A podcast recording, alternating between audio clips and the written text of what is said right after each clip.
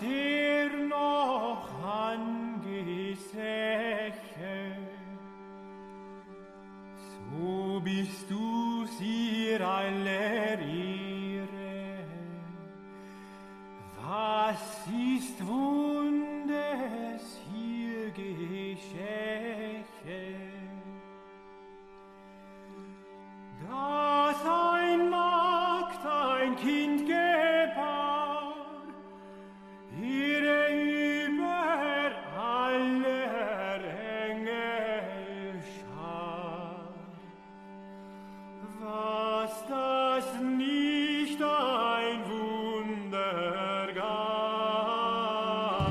This is The New Right, a podcast for the lost arts, reclaiming the literary holy land from the heathen. This is Dan Baltic, And this is Matt Pegas. and I believe this is, uh, correct me if I'm wrong, Matt, but I think episode 60, the big Yes. 6 0, where um, we're almost senior citizens here. But Yeah. uh, we, you know, so we've been in business for a while, and uh, we're very happy to have on this week none other than one of the kings of frog Twitter, the founder of Passage Prize, then Passage Press, author, writer, the man known only as Lomez. Welcome, Matt, Lomez. Dan. Yeah, thanks so much for having me. I will, I must, in all due humility, reject the label of being any kind of king. Um, but but I I have been on Twitter for a long time and in this part of Twitter for a long time. So I guess I'm certainly a veteran, um, Yeah. at the least. And uh, that's a what veteran counts. of the meme war. yeah, veteran of the meme war. I've been in the shit. That's for sure. but uh, definitely a kingmaker on Frog Twitter. Yeah. Like you, Yeah. so Passage Press, Passage Prize. I mean, what I will get into it more, obviously, but like what you've done for the scene in helping to organize Passage Prize. That um, you know, well, number one, thank you because that like really galvanized so many of our our friends and what have you to start, you know, picking up the pen and writing. Yeah. When you know, it's just it's so good to know that there's someone out there who will read and appreciate your writing. Yeah, I mean, um, my own perception of the project I'm doing is a bit more modest. Uh, just that in the sense, how I see it is that I saw all of this energy, Mhm. this kind of scattered energy that already existed. So you, you know, you use the word maker, like, uh, but I didn't, re- I don't really feel like I'm, I'm producing any of this energy or even maybe catalyzing it in some small way, but really it's just I'm aggregating it into one page Yeah. and into one place. So it's more just there was all this scattered energy, there was all this scattered talent, um, sort of operating outside of the regime, cathedral, call it whatever you want, mainstream publishing, our guys, quote unquote who were doing writing, who were obviously interested in literature. Um, but it it because it lacked a certain amount of focus, it was often hard to find. It was hard to identify what was worth your time and what wasn't. And I found myself constantly, um, as I would tweet about this stuff, you know, I was tweeting a lot about, you know, a need for some kind of uh, emergent sort of culture for our side and some place, some sandbox where that could be uh, that could happen. And uh, I would just uh, people would send me stuff. Oh, I've been working on this or I've been working on that, and I would just sort of retweet it and found myself just retweeting people's stuff all the time. And I thought, well, Mm. this is okay, but maybe we can make this a little more efficient. yeah. And rather than me just randomly retweeting stuff that's sent to me, I can, uh, you know, put out the call and use a bit of money to bait people in to sending their best stuff Mhm. and maybe even get some new people who were previously on the sidelines um, to send in their their writing. And then I thought, well, if I'm doing writing, why not throw art in there and some poetry and let's do fiction and nonfiction alike. And so um, that was sort of the genesis of of the Passage Prize. So again, just to uh, uh, recapitulate that point, it, it wasn't so much creating this scene in any way. I really don't think that I did that. Uh, but it was just collecting a lot of this energy that was laying around and using other people with more clout than me, you know, people like Curtis Yarvin, Zero HP Lovecraft, even BAP, you know, was very helpful and, uh, mm-hmm.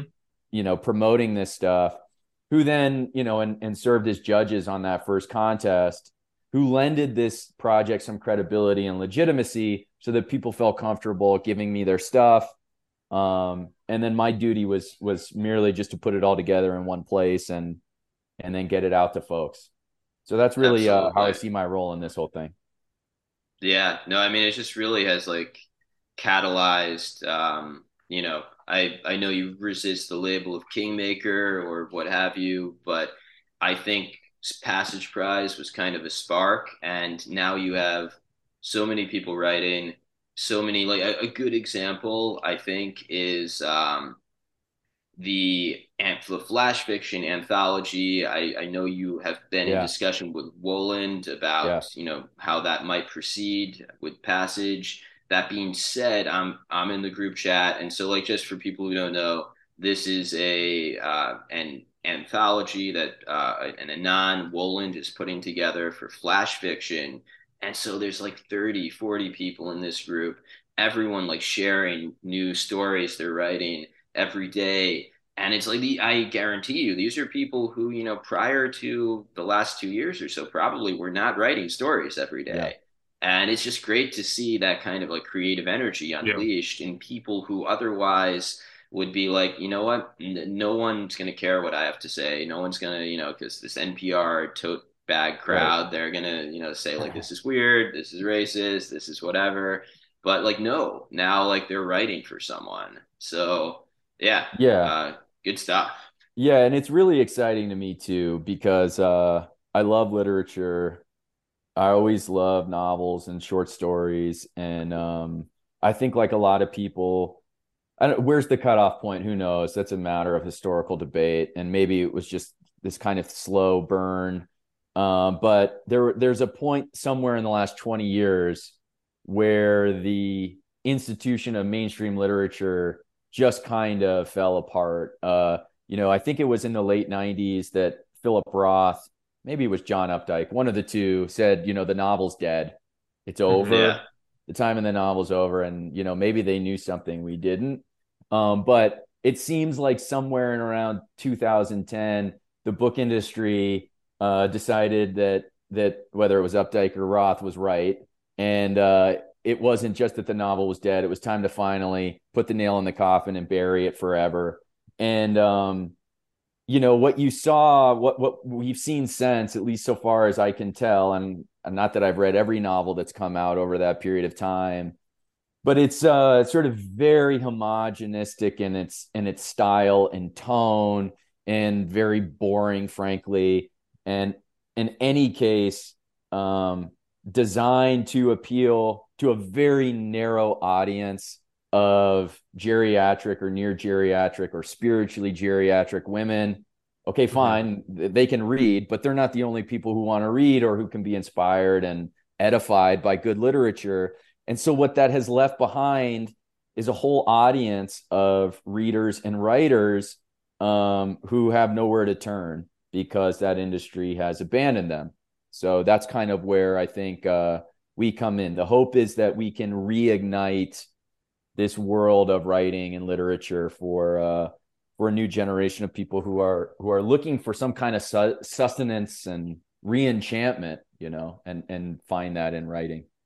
Yeah, Absolutely. I mean, one thing one thing we uh, that's kind of a perennial topic in, in this kind of space, whether it's talking about passage publishing or you know just our podcast, New Right, which obviously has a similar mission. You know, I think in our debut episode we talk about something similar to what you just described in terms of you know seeing kind of a more scattered literary energy and wanting to be a part of kind of bringing it together um, one of the perennial topics that always comes up in that conversation like is it right wing mm. literature or if it's mm-hmm. not ex- and obviously like i'm not going to be coy like i think the three of us are right of center to say the least and a lot of people in this scene are and, and that ties into passage i think a little bit in the mission and correct me if i'm wrong but maybe more fundamentally it's about just creating a new space for people who are alienated from the as you said very paltry mainstream mm-hmm. publishing and, and frankly mainstream reading community um yeah. And, and you know it's kind of a place you know it's not yeah. just politics it's kind of open to anyone who is disaffected which is a kind of a big tent when you say yeah so this is uh, a huge question is where does ideology fit into this uh, project and um so I don't want to skip ahead too far, but we were at mm-hmm. an event in Los Angeles a month ago. Um, yeah. At least Matt and I were, um, and New Right uh, sponsored the event or or planned it or whatever, and mm-hmm. Passage was involved as well. And we had uh, a variety of readers out. Um, Delicious Tacos, Peachy Keenan, whose new book "Domestic Extremist" has just dropped, and I encourage everyone right. to go and buy that. Um, yeah, our, yeah, our good friend Peachy uh, and uh, Curtis Yarvin as well. Then Matt, you read um, yep. Disgrace Propagandist. Yeah. Isaac Simpson read. Um, I said a few things, and so you see on this stage a pretty disparate group of people. Um, you know, Delicious Tacos is by no means a quote unquote right winger. That there's no sense in which you can have a coherent right wing politics that would apply to Delicious Tacos. Okay, that that those are two totally uh, opposite things. Um, then you have like Curtis Yarvin up there, who on stage, you know, declares himself a quote unquote Reddit atheist. And then you have Peachy Keenan, who is, you know, a more sort of like normie con facing, you know, pundit style writer whose mm-hmm. um, writing is way more explicitly political and and so Matt, I believe it was you posed this question. Yeah. Uh, what binds us all here? Right. Okay. Right. And then you look around the audience and it's like young, old, you know, hipsters and you know, like LA scenester types, and then you have buttoned up like, you know, more trads or whatever. Um, so the question, yeah, so there's this question: what binds everyone at this event? And um, this is something I've been thinking a lot about because the answer to this question I think also answers the question of how passage might be oriented politically or at least ideologically. And, and my answer is it's not ideological, it's something pre-ideological. And what what we're define how we define ourselves is largely what we're defining ourselves against. So it's yes. a kind of definition via negativa. And in in I think it was Curtis who brought up um, the metaphor of a stench. And what yes. Curtis said was there's this thing out there that we might call the cathedral, that we might call the regime, and it produces a set of cultural products and it produces a set of ideas and it produces a set of moral values and virtues that are all kind of degraded and perverse in some way and they have this stench okay? Yes. And this is a metaphor that that i think is very powerful. One because you know the olfactory system is like our it's our oldest sense. Um, mm-hmm. It's it's our most primal sense, and it's especially concerned with telling us what's good for us and what we need to avoid. And so when when we're describing this thing over there as having this stench, um, it's something we're moving against, we're moving yeah. away from. And so I think the first prerequisite for anybody participating in our space is that they recognize that stench and that they have no intention at all of bringing any of that dead necrotic flesh of the regime into our space to reproduce and uh, populate our mm-hmm. space with that same stench. So that's prerequisite number one. And the second one is merely that it's a kind of self selecting audience so anybody who's already sort of culturally or socially situated in such a way that they even know we exist and know how to find us and know like how to get information about how to show up at these events is a particular kind of person. And i think for now um you know questions about like feds and infiltrators aside who we allow in this space and what kind of art and literature we're looking for need only meet those requirements. Mm-hmm. A, you recognize that stench of the regime and you want nothing uh, to be not a part of it at all. Yeah. And two, that you're self selected in, that you're choosing us rather than returning to some other place where you might um, try to, you know, be an artist or a writer or whatever. Yeah. Yeah. No, I think that makes a lot of sense. It's almost reflected a little bit in in um, the the names of the you know first and second passage prize. You know, mm-hmm. exiting the exit the longhouse, and then second one is what re rebarbarization or re rewilding. Rewilding. rewilding. Yeah, and uh, yeah. I like that because uh, both in both instances, you know, yeah, yeah, I kind of have the definition via negativa. You know, exit yeah. the longhouse. Yeah, and then um, rewilding. It's this kind of it's rather than being obviously there's some relationship with ideology there at some point it comes in but it's kind of a more primal and primordial emotion of you know exit and yeah. kind of re-embracing a natural state and a natural power and so something i like a lot about frog twitter types and people like bap as opposed to a more normie conservative type message is it does tap into that deeper level where it's it's I, I don't know if you call it meta politics it's almost something different but it's like that more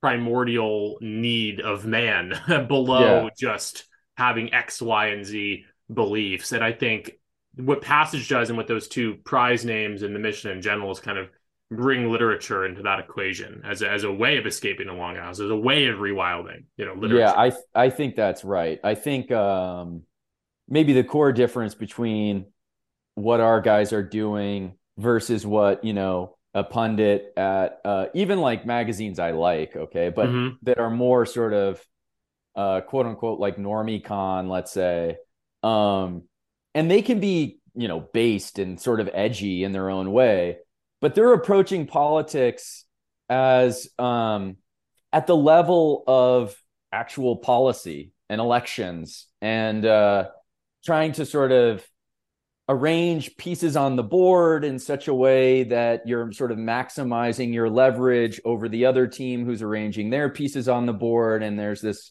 sort of fluid game that's being played and you're sort of nudging back and forth whereas our guys are kind of in some sense saying okay let's just throw away the whole board Th- that game or or maybe not always throw away the whole board but that game is being played over there. We're talking about something different over here. We're talking about uh, the before you can arrange those pieces on the board. What constitutes the pieces? Like who are the, who are the people? Who's the personnel? Um, what are the what are sort of the motivating virtues of what we're trying to accomplish with this game? Yeah. Uh, and so it is in some sense more primal and and i think you know frankly one thing that's happened to us via modernity and again where you want to like say this is when it started i don't know that's that's for someone else to answer maybe but um it's sufficient just to look around and observe we've been kind of over domesticated a little bit uh and there's you know the longhouse i'm not again not to be coy there's a kind of feminization that has taken hold of our social and political life, and of course, our cultural life as well. And so, A, rec- let's recognize that. Let's sort of uh, identify it for what it is.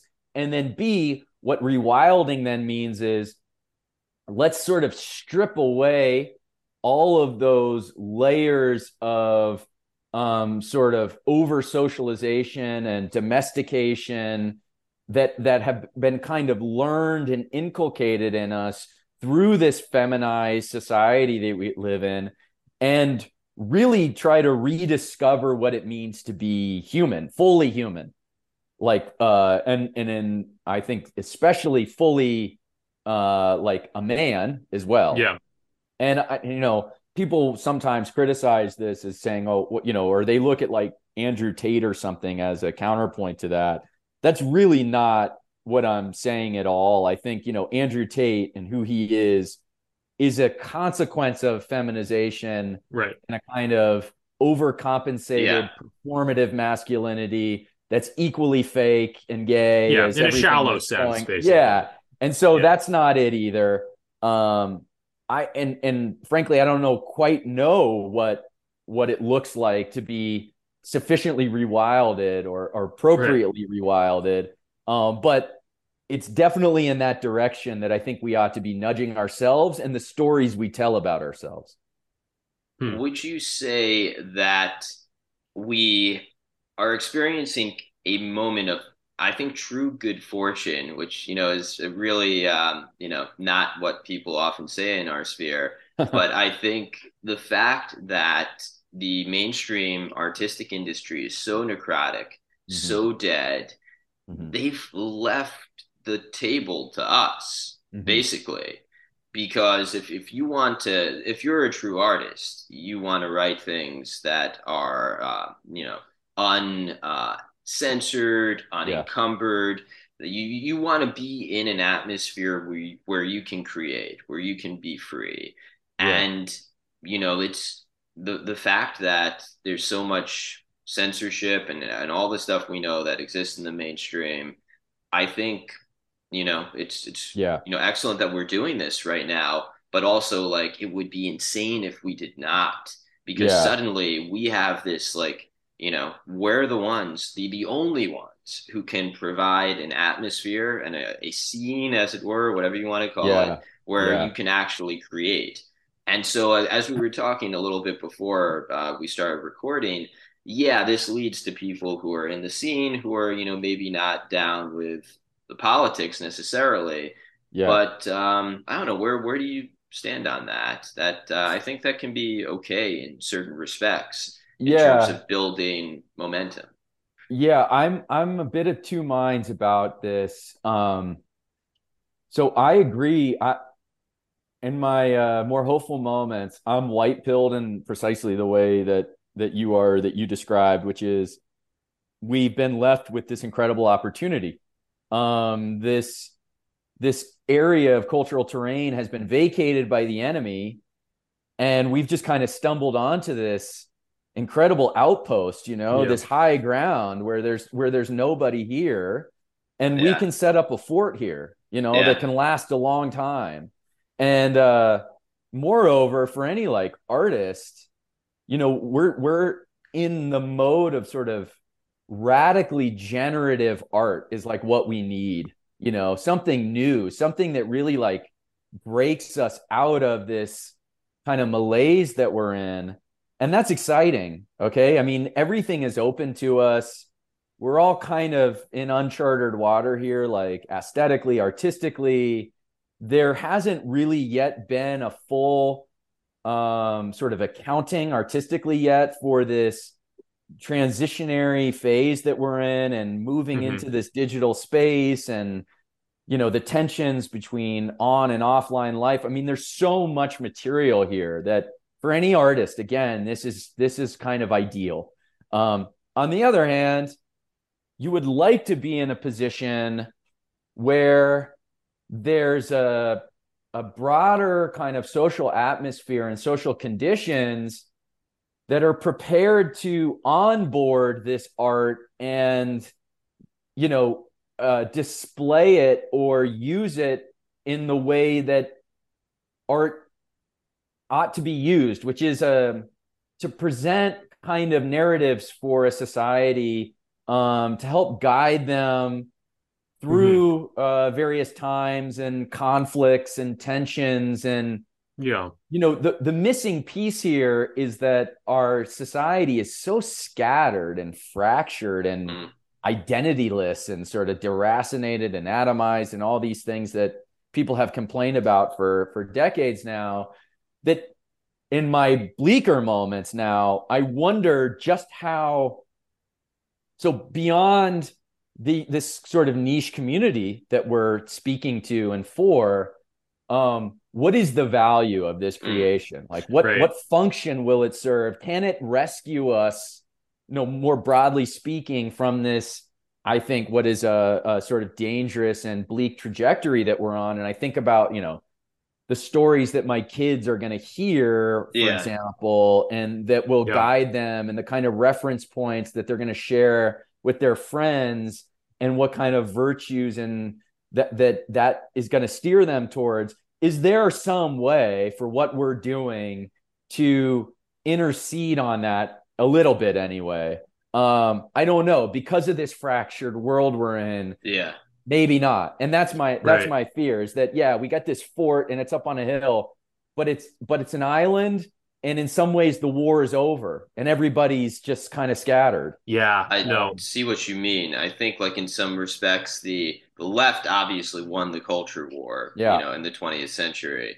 That's what happened. But like you this is an interesting question that I think you're raising right now. Can the right win a culture war in a culture that kind of is no longer cohesive. Yeah. Like the terrain has changed. The left yeah. won the culture war when there was when it was possible to win a culture war. Yeah. Can you win a culture war today? I think that's that's the question, yeah. right? Is there yeah. ever going to be anything like an American monoculture. Yeah. Not that we need a monoculture per se, but is yeah. there ever going to be is you know, you, Curtis kind of talks about this with the acorns for the cultural war yeah. idea of really growing a new institution and the question is to what extent can there be a new institution beyond you get another niche or subculture? And I, I do think that's an open question. I mean, I think there there is this there's it's no doubt that it's a small victory, even what we have now. That there, I do think this is almost a tired and silly thing to say, but like I do think there's a real sense in which we're the cool people in the room. Mm-hmm. But like, is can it go beyond that? And there's a myriad of reasons, as you highlighted, why it's unclear. yeah, yeah. I mean, I, am personally given up on the idea of a uh, coherent American monoculture of the type we saw through the latter part of the 20th century. That I think with with just you know single reference points where I mean even as recently I, I mean I remember my college days like uh you know everybody would be like quoting Anchorman or some whatever yeah, exactly shit okay and it was like dumb and whatever maybe cringe and there's all sorts of things that that may not be good about that but it was no matter where you were in the country if you were like in a frat house in like 2008 or something yeah. you'd be hearing the same like 10 jokes okay or whatever.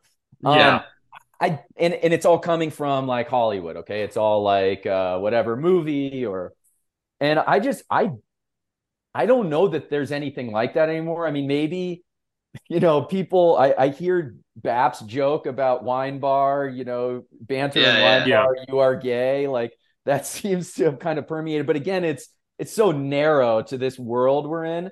Exactly. And uh, and maybe that's okay. Okay. Maybe maybe what the future is for us is a kind of distributed you know almost uh sort of tribal mini states you know yeah. mini mini uh cultures and I can imagine a, a near term future where people start migrating and uh, kind of voting with their feet and affinity groups, you know, the kind of communities that we're building online start to find sort of regional pockets that they occupy. And there's yeah. a way in which you just build sort of culture out sort of locally. And then, you know, there's the guys in Wyoming doing their thing the guys in LA doing their thing that's sort of similar, and then the guys in Austin, whatever, blah, blah, blah. And, and they all, they kind of, you know, they're in this sort of tribal confederation of a kind where yeah. they all kind of meet at similar events, but that and the culture they share and the stories they share is totally distinct with virtually no overlap of their shitlib analogs who live like a hundred miles down the road in the next city over. Yeah, absolutely. Yeah, and, it's um, a little bit like that already. A little bit. Yeah, you know. Yeah, yeah, maybe that's just where we're headed. And and then our politics, like our electoral politics, will follow that and sort of reconfigure itself based on the new reality like that. The the counter argument there uh, though is like one maybe that Curtis or Nick Land would say is like no way the the sort of the cathedral the regime will never allow that they're never going to allow these breakaway sort of federations from ever being able to form. They are going to impose that culture on top of you. They are going to construct various laws to make it impossible for any kind of meaningful breakaway sort of regional coherence. And th- that's not going to happen. Okay. They can't let that happen because that of course dilutes their power and dil- dilutes their ability uh, to sort of achieve whatever agenda they're trying to achieve and enact, you know, their Whig historical sort of progressive march to utopia. Hmm. Yeah, I mean, there's a real tension there, obviously. And I think the question then becomes to what extent can our guys influence the uh, the people who are like in the room in mm-hmm. politics today? Yeah. And I was, without you know saying anything doxable, I was having dinner with someone who's at the kind of like highest echelons of the conservative legal world, mm-hmm. and he confided to me like we're all like you. We all think yeah. the same things. Right. We just don't say them. And so that's just a bit of a white pill. Like, yeah, you know, I, I don't know how that, you know, translates into real world action. But I do know if you have people like that at the federal uh, level and at the, you know, mm-hmm. higher levels of the judiciary, like they will protect you, hopefully, yeah. and protect the like emergent communities that I mean, certainly like in the conservative legal strain of thought, you know, it's very much a much a states' rights uh, moment. Yeah. Uh, today. Yeah. So yeah, one would hope that you know the court would support, um, you know, more unilateral type um, executive, almost presidential actions that undertaken by governors undertaken yeah. by you know people and because the states originally were supposed to be sovereign in you know real respects that's why they were called states yeah so yeah yeah i mean i'm not a legal theorist and uh you know i don't it's it's sometimes hard for me to think at that level of abstraction. I just i what i observe is that uh it, it seems to me very difficult for our guys, our side to use the levers of um, you know, judicial activism, let's say, in order to get the things we want. Now, a huge caveat there is like, look at Roe v. Wade being overturned. Okay, like, sure, there's there's some success there. That's a that's a clear data point in favor yeah. of people who say, let's just stay. We got to stay on yeah. the path we're on and just work a little bit harder um you know with activism and putting our resources in the right place and i guess you know okay i'm willing to take on board some of that argument or like you know chris rufo model of just getting in there and basically acting like a leftist but on behalf of the right. Yeah. Um, yeah.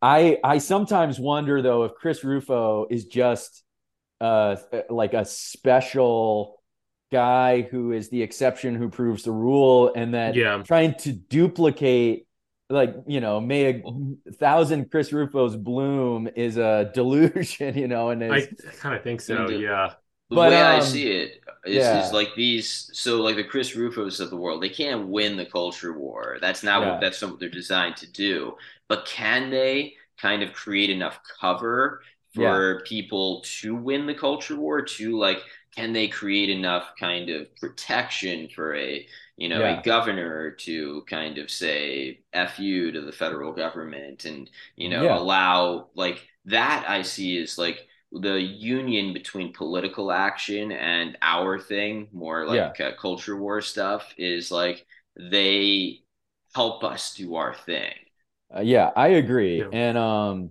you know i'm i'm maybe because I have trouble thinking at those levels of abstraction, I'm just purely a pragmatist when it comes to this stuff. And it's like, okay, yeah, Chris Rufo is where he's succeeding. You know, let's just take those victories. Yeah. Um, you know, amplify them as much as we can. Uh, use them to our advantage. You know, take something like what he's doing with the new college. Let's get yeah. our guys in there let's see if we can like use that as a small little outpost to uh, make some hay and you know maybe we'll try again in three or four other spots and even as cringe as something like uh, the university of austin might look from the outside maybe yeah. that's also like a step in the right direction maybe the right personnel so. there could hire our guys to do things and you just take these victories where you can get them yeah, and um, not try you know Curtis, I mean, the thing is, though, uh, someone like Curtis, who I obviously greatly respect, or Nick Land would say, actually, no, that's a mistake. Every time you make a little incremental gain, even if there's some short term benefit to that, the regime uh, is going to, at some point, figure out how to reverse that gain. And by um, showing them this particular trick in your bag, they're going to now be inoculated to it for the future and it's only going to make them stronger and ultimately sort of improve their ability to dominate us and the only real solution is either the Nick Land version which is to just feed it enough stuff until it burns itself out. We just have to let it eat itself until it's burnt out and is, is fully exhausted. Hence, you know, accelerationism. Mm-hmm. Or Curtis's thing, which is you got to be very patient and wait for just the right time and just the right person and personnel, a kind of counter elite, and you know, pull off a coup d'etat, like overthrow this regime, wipe it out completely, and put in your people.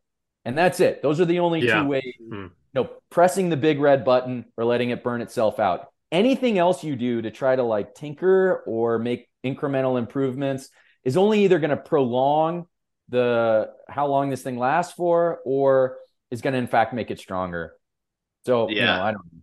I'm no, I mean that that makes a lot of yeah. sense. I I think like you do need some political action to form that cadre that Yarvin yeah. is talking about. Yeah. Because like if you yeah. don't have some cover, like you know how how are we even going to meet and get together and you know figure not right. like figure stuff out on a revolutionary level figure stuff out on a more intellectual like forming yeah. culture level. yeah and actually i think what we're doing in large part with this culture thing we're building is creating a Schelling point for these people okay it's it's it's where all these disparate potential you know counter forces let's call them um can meet. It's it's the common ground. And right. what's useful yeah. about it is that it's a it's a it's a Schelling point. It's a common ground, um, a meeting point that by its nature the people who belong to the regime will not want to join. Yeah. So, so it's got this nice feature of being uh, uh, allergic to our, you know, enemies in the Schmittian sense. Yeah, no, no, absolutely. I, I feel like that's uh, I think that's sort of what Curtis implies with the acorns for the culture uh-huh. war idea, and in terms of creating more explicitly cultural spaces like Passage Press, like the event we put on. Yeah. Um. Sort of. Yeah. It's it's a meeting point for these ideas and these people. Uh, and it's not that it's like a Trojan horse. Like there is a potentially ideological level. It is subversive and openly and openly so, but the rallying point is uh, you know, kind of coming together around ideas that are exciting and culture and um, and I guess another part of that is that it can kind of influence the coming generations who, mm-hmm. you know, are exposed to this first as something that's vital in a way. It doesn't have that stench as you mentioned, and yeah. then yeah, I kind of we talked about that issue earlier. Like, can it go mainstream, or is it always going to be a fort on a hill kind of thing? Uh, regardless, I feel like it can propagate itself in some capacity, um, and especially also with this kind of a pronatal message. You know, as new yeah. Families emerge, um, I guess that would be the hope that this thing kind of propagates itself, and it propagates itself not through Chris Rufo style short term political uh, yeah. goals, but rather um, through I mean, you know, it's, yeah. a, it's, a, bit of a nebulous sort of as, as I'm using it here, but but through culture, through yeah, I mean, um, yeah, yeah, like that it has this uh mimetic quality. Exact um, mimetic, yeah. But so you know, it's funny you say the thing about uh like being pronatalist. Um, I I mean, I think that's true. Okay, I think yeah. you know, ultimately, the, the grand scheme of things, it will maybe the, the narratives will sort of promote a pronatalist message, but not because the writers are necessarily explicitly writing pro-natalist stories.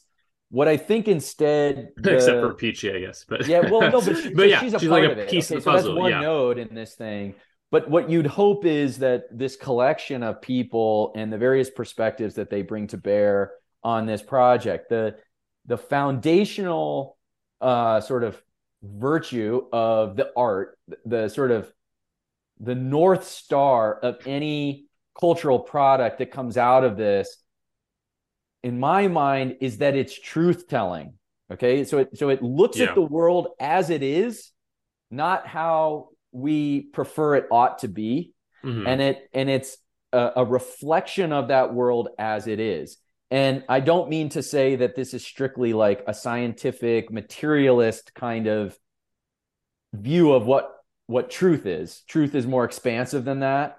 You know, it there's a kind of truth in beauty and aesthetics and there's a kind of more, you know, it's not uh I'm not a relativist, okay? So there's mm-hmm.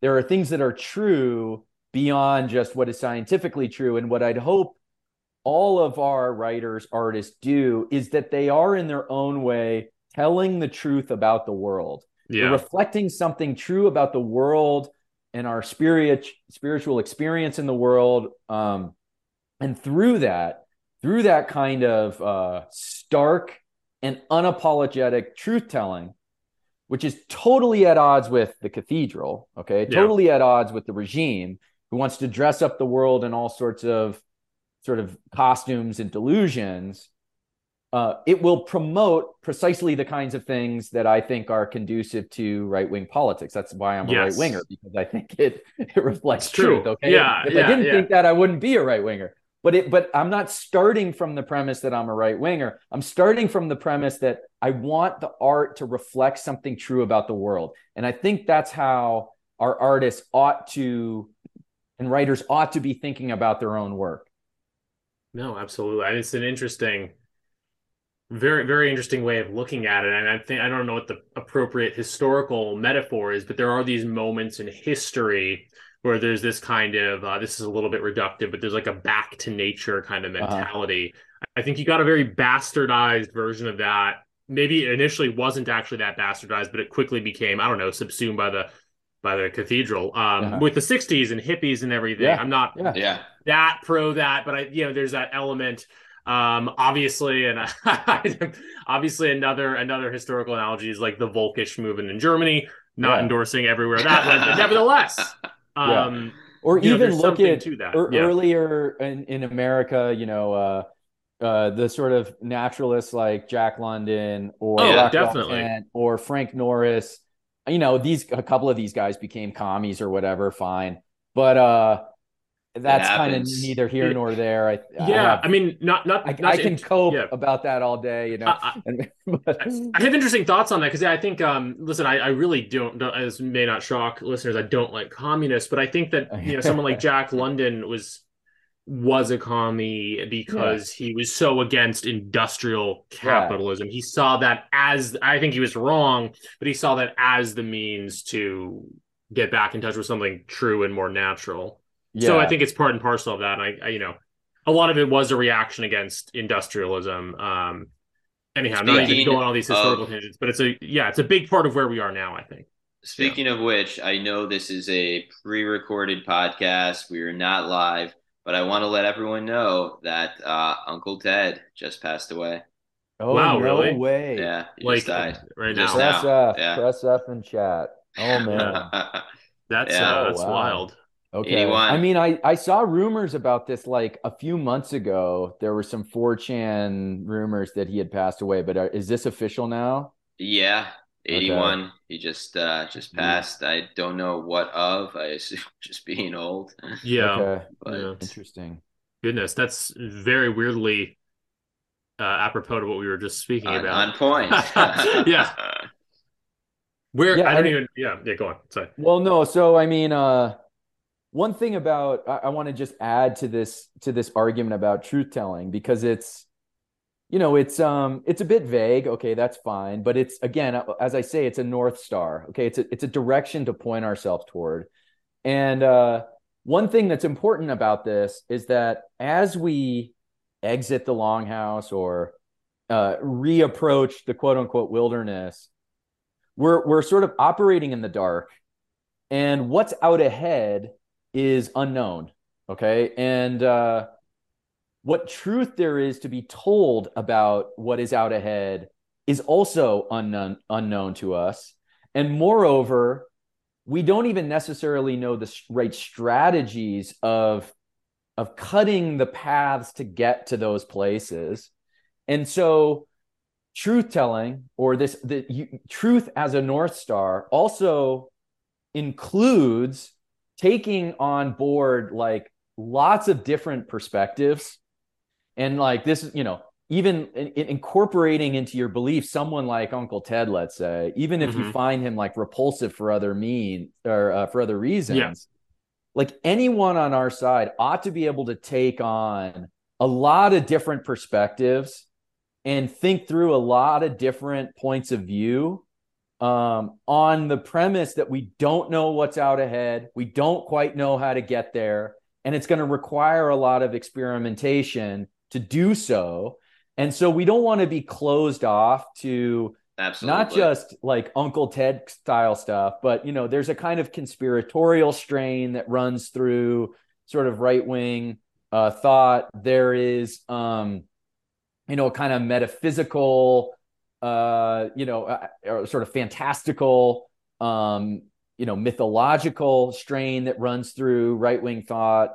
And while we don't want to get so caught up in sort of completely buying into some of these esoteric ideas in a way that become that that sort of steers us away from truth we do want to be able to play in that sandbox with all of these different tools so that we can emerge with uh, you know different points of view and different strategies yeah. for, for yeah. how to find truth so so i guess what i'm saying here is like it is you know, yes, it, being right wing, I guess, is is part of this, but it's also uh, not being closed off to all sorts of different perspectives. Absolutely, um, and it doesn't think mean through and experiment intellectually and aesthetically with all different. You know, and this is sorry, yeah. I'm kind of rambling here, but no, as I go, go on, I'm like starting to formulate my own beliefs on this stuff. But uh, you know, one thing I I want to avoid I mentioned this in the longhouse thing I wrote for First Things. First Things, yeah. Hmm. And some people were a little bit, I don't know, critical of it, and that's fine.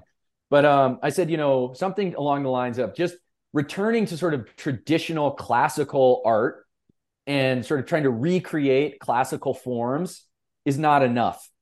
Yeah. And uh, I, I probably should have elaborated on that. But what I mean is, um, while those things are important and edifying and have value, and we don't want to just you know we're not dadaists we don't want to just throw all of that away mm.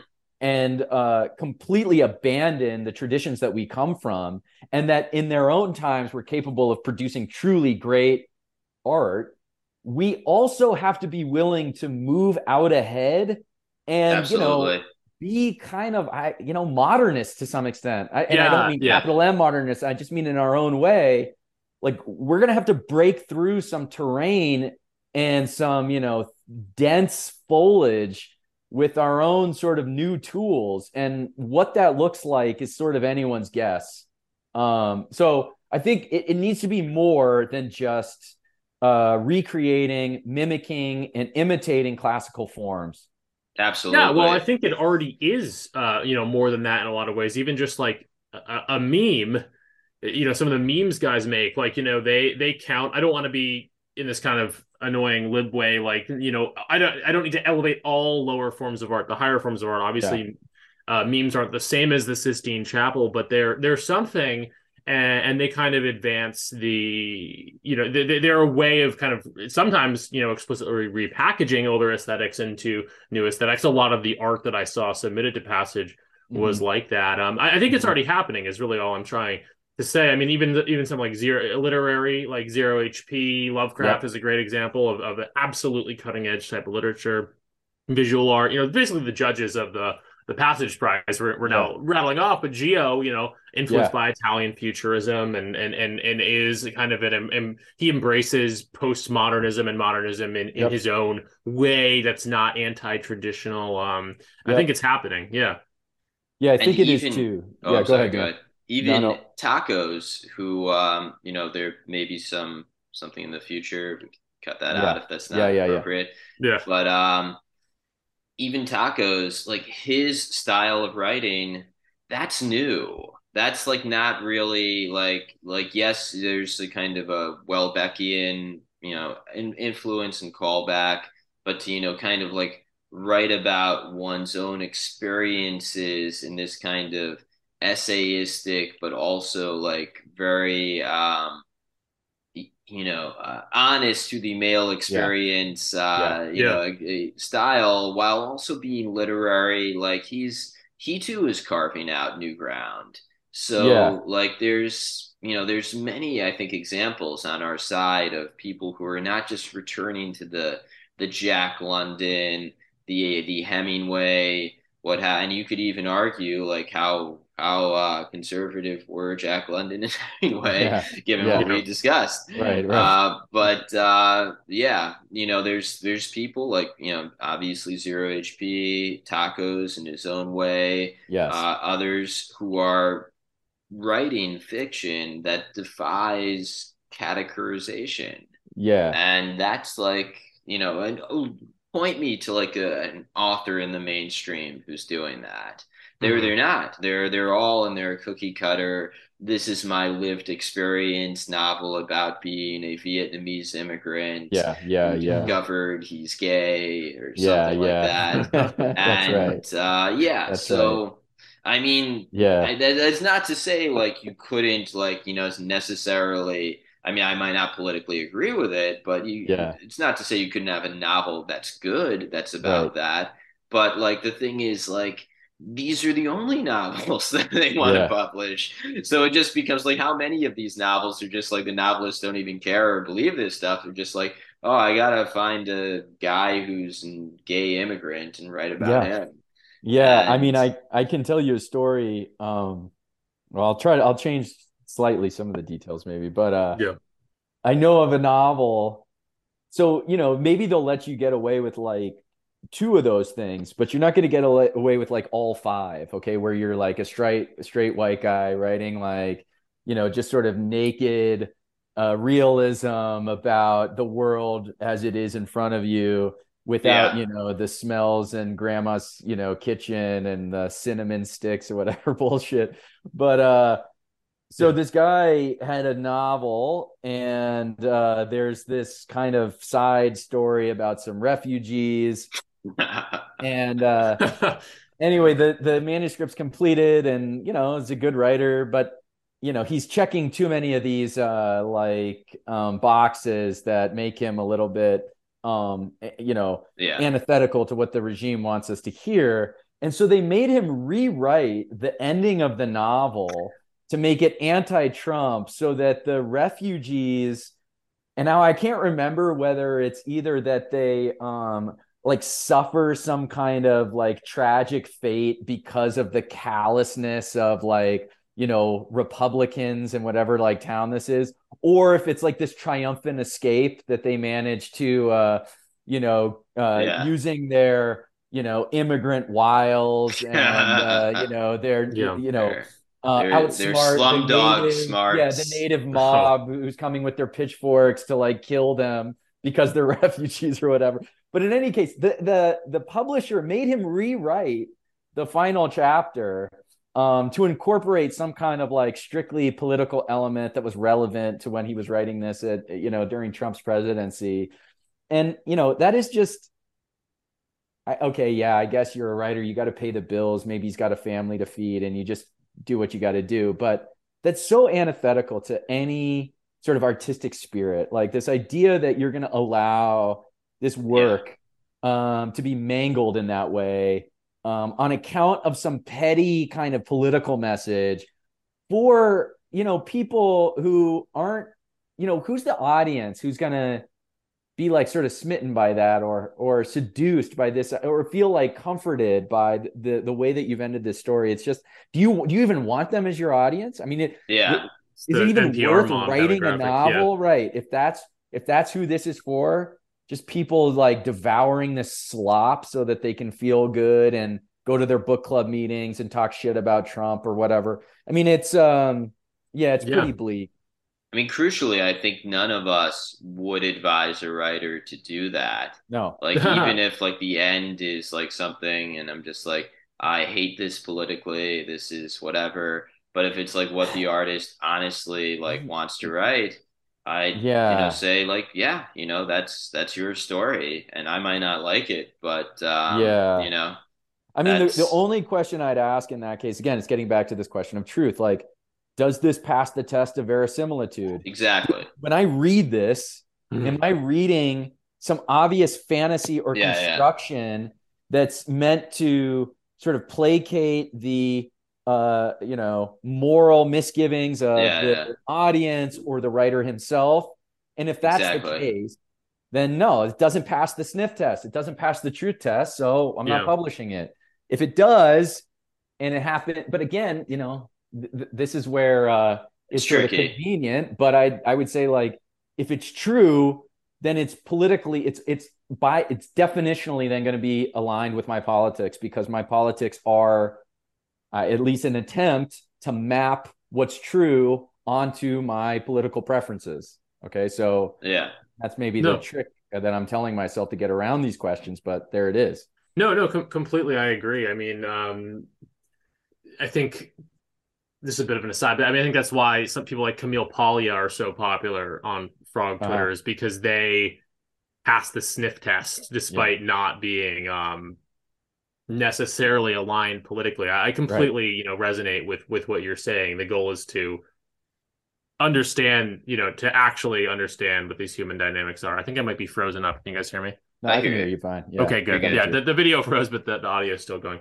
Um, and yeah, just I guess the other comment on on what you're talking about is yeah, I sometimes worry that I'm like being un like I, am exaggerating like you know how bad the so-called cathedral is but whenever i hear stories like that from the publishing world i realize that if anything you know it, yeah. it's as bad it's worse than what you think uh the kind it of is. censorship it, it's worse i mean yeah. uh i've been in it for the last 10 years um in in uh, yeah various ways uh and i can tell you that whatever you think of the beliefs and uh sort of cultural agenda of the people who are sort of writing the script for the left you know that's how mm-hmm. you might think of the cathedral they're like they're right. the ones putting the play on they're the script writers it's worse than you can imagine like they're yeah. they're already what you see in front of you like what comes across your screen on twitter is the stuff that they wrote a month ago the stuff that they're writing now is worse than that okay they're still yeah. moving in that direction and it, it's it's another you know two uh, two notches um, further off than where you are now is what they're working on. Yeah. I mean, I think there's obviously, as you talk about, there's some signs for hope sort of in the culture where there's this reaction, but then I think there's other things that, as you said, it just gets worse and worse every the month. Reaction, and I think what's yeah. happening at the highest level gets worse and worse. so the reaction, though, I well, I don't know. I mean, it's it'd be interesting to figure out a way to tell. But what the reaction is, though, is just this deeper fracturing. It's not actually like taking those people where they are in the positions they are and like changing their mind.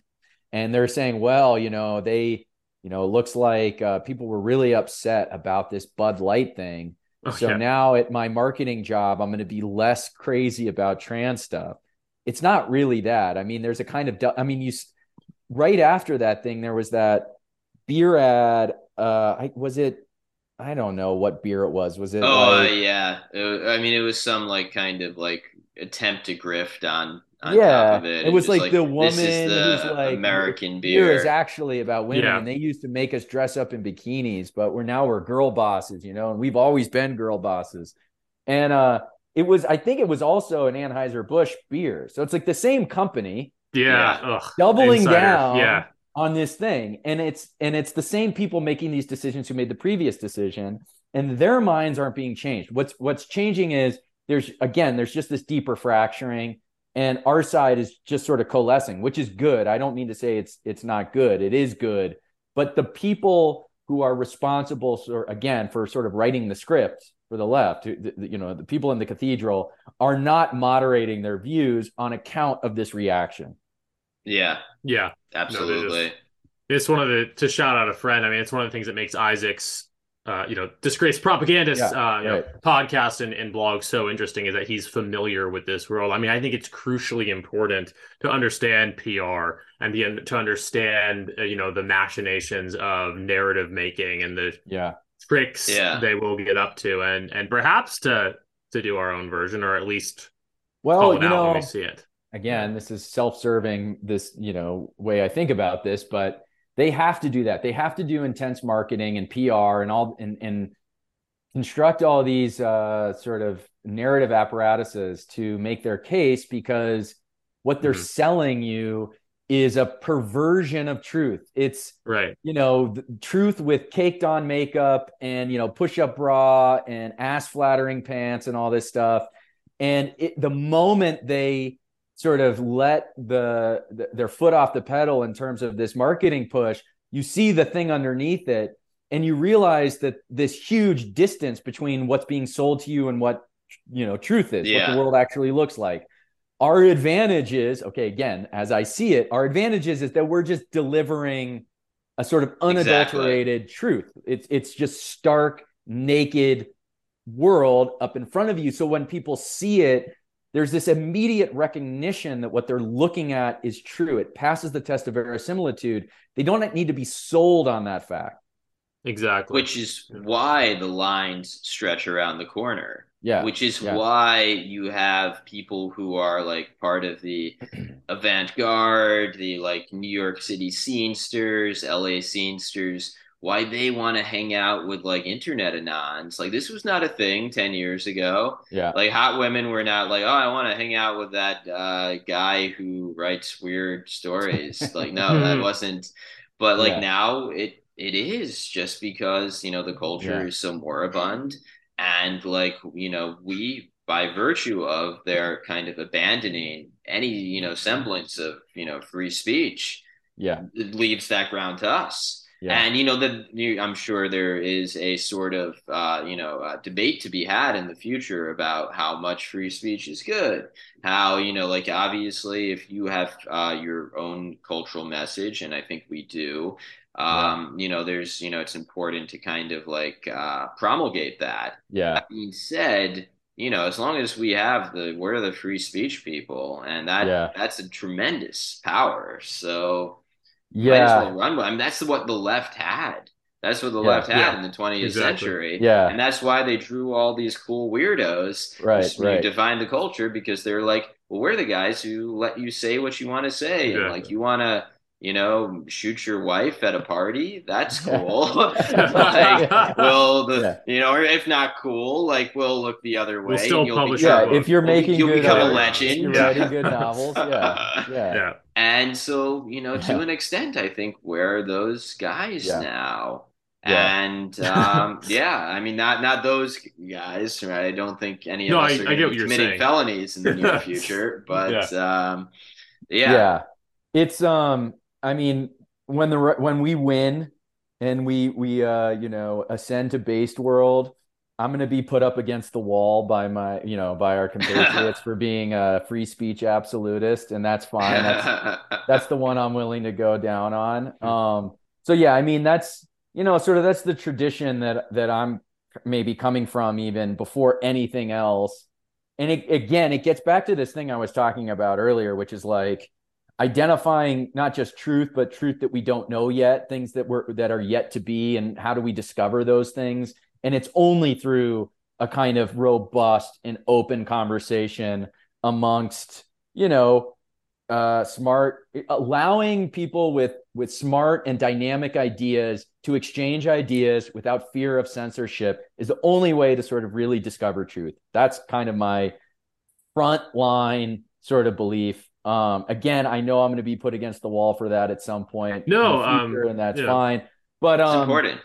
you know and this is this is the huge gap between current leftists and uh like boomer leftists um you know i remember in school like the height of american sort of supremacy this sort of apex of what it was to be american was like the aclu defending you know the nazis at skokie illinois or, you know and this and in more so it's like you know, a Jewish lawyer who was like behind this, defending the free speech of these Nazis.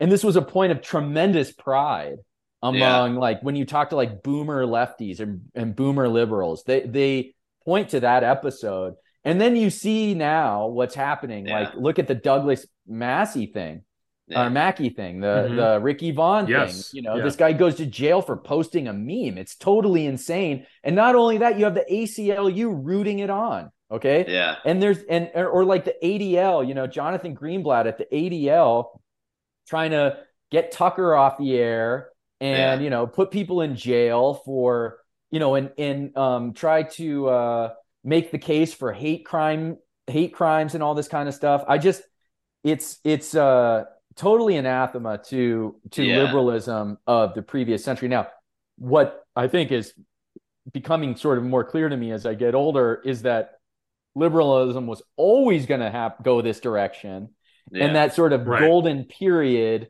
uh, where where you know the oatmeal was just the right temperature at you know the Goldilocks temperature yeah. could only last for so long, and then it inevitably entropy kicks in and the thing cools off and it becomes this sort of degraded mush that nobody wants. Um, and so maybe it, maybe it was always going to be that way, but uh, you know that at least as a as a virtue, as something to aspire toward, even if it's not, even if we can't recapture it totally, that idea that we're going to let dynamic people say what the hell they want yeah. and make what kinds of art they want. yeah, it kind of worked for you know forty yeah. years or so. Uh, yeah you know, and other people, I guess, would spit back like kind of as you joked about getting put up against the wall. Like eventually, right wing yeah. people will also come down on you. Yeah. Perhaps there's definitely right wing authoritarians. There's definitely right wing authoritarians I don't care for. But I do think, you know, there's some, I do think overall a sort of rightward take is at the end of the day more amenable to a more sustainable vision of some kind of free speech or some kind of relative kind of free speech. Um, and I'm not a political theorist here to define that, but you know, you it's not always as simple as people think. We can put it that way. You know, Hans Hermann Hoppe. Yeah, I haven't read extensively. I won't pretend I have, but but it, then by way of Yarvin, you know that uh, a strong leader is actually the best person to um, preserve and defend freedoms, yeah. and I believe that. Yeah. And I think and I'm not a libertarian, but I think that there is a, a, especially in America, perhaps there is that thread of rightward libertarianism. And if you have just the right amount of libertarianism in with your based right wing take, yeah, um, I yeah. I think that is kind of the good the good society in my yeah. opinion, and, and and one that's crucially not only good but in line with nature. You know. Yeah. Yep. And because it's in line with nature, that is kind of the um, the place where free speech, the, the free speech that we want, the free speech that is actually like good art. Uh, that's the type of speech that you know, you know, a right wing regime would protect. Yeah, because like it is like uh, the you know, I think one thing that binds all of this literature, as you discuss, is its level of commitment to a certain uh, cultural, philosophical, and biological honesty. Yes, and that means that like well i think regardless of you know the kind of political motivations of the regime that's in power if it's a right-wing regime they're going to you know favor fiction that is more um you know uh, honest, in, honest in, that regard yeah. yeah. so like will like you know i'm just imagining will like a if we're under the uh the controller that um, you know Yarvin imagines, the right wing you know CEO who uh-huh. or, you know runs America. How will he feel about Nutcracker? I don't know. like you know, yeah. will he feel it's like too obscene, too this or that? But yeah. one thing I know that he won't feel is that it's like dishonest uh-huh. or it's you know. So you know, I I think I and I think you know there's probably something to be said for you know if you're you want to have a healthy culture, there should be some level of um, you know well there are certain standards that art should yeah I mean I, I think there's without a big being yeah. yeah too kind of like and that you know I I'm gonna always push against that but I'm not going to pretend that that's not relevant I think right. you know there there is a certain relevancy there But I mean, that being said, I think there's just a long winded way of saying that I think a right wing regime is more in tune with producing art that is, you know, frankly good yeah. than a left wing regime because a left wing regime is predicated on lies about human nature. Yeah, correct. That's my view as well. Yeah. And I was going to say, you can have high, exacting, demanding standards for your literature and other culture. Um, I, I think these people are far from the most based people in recent uh, decades. But um, the two blue unrelated Blooms, Harold Bloom and Allan Bloom, mm-hmm. you know, uh, during that kind of culture wars one or you know a certain chapter of the culture wars in the late '80s, early '90s, and they were very pro the canon and maintaining yeah. sort of more rigorous standards. Um, I'm I'm in favor of that, but there's quite a big difference between saying like, you know, this is what's going to be taught in college, this is what good art is uh, that other stuff is in X, Y, and Z ways degenerate. There's a big difference yeah. between having those standards and um, jailing people for making memes, or you know, yeah, you know, uh, yeah. Uh, actually having, a, you know, the mistake that's often made in uh, it's not just in this context, but others as well. It's like we have a kind of aspirational goal. Uh, we have an aspirational set of aesthetic standards that we want to see in literature, and um, it's very difficult for any one person. Even you know harold bloom famously would read like two three books a day and you know was as rigorous as any uh, sort of literary scho- scholar at least of the last you know half century. Um, even for someone like that you know uh, his standards are going to be a kind of leak out at the edges and why this and not this other thing and there's some level of uncertainty there um, and the kind of leftist turn then is to say, well, because we can't do that, let's just throw away standards altogether. Right. And they do this, you see this as well in journalism. Um, I can't remember the guy's name, but there uh Rosen maybe, a uh, guy at Columbia Journalism. Uh he I, he's a professor there, heads the department, and that's a big deal. Columbia Journalism is sort of the mm. uh, you know, premier yeah. uh, grad school for journalism and his idea was uh, that there's this illusion of objectivity. And because journalists and newscasters, for example, can't be objective ever in their reporting, you know, they have their private beliefs, and those private beliefs are going to color the way that they present news. They therefore ought to completely eschew the entire idea of objectivity, even as an aspirational goal of journalism.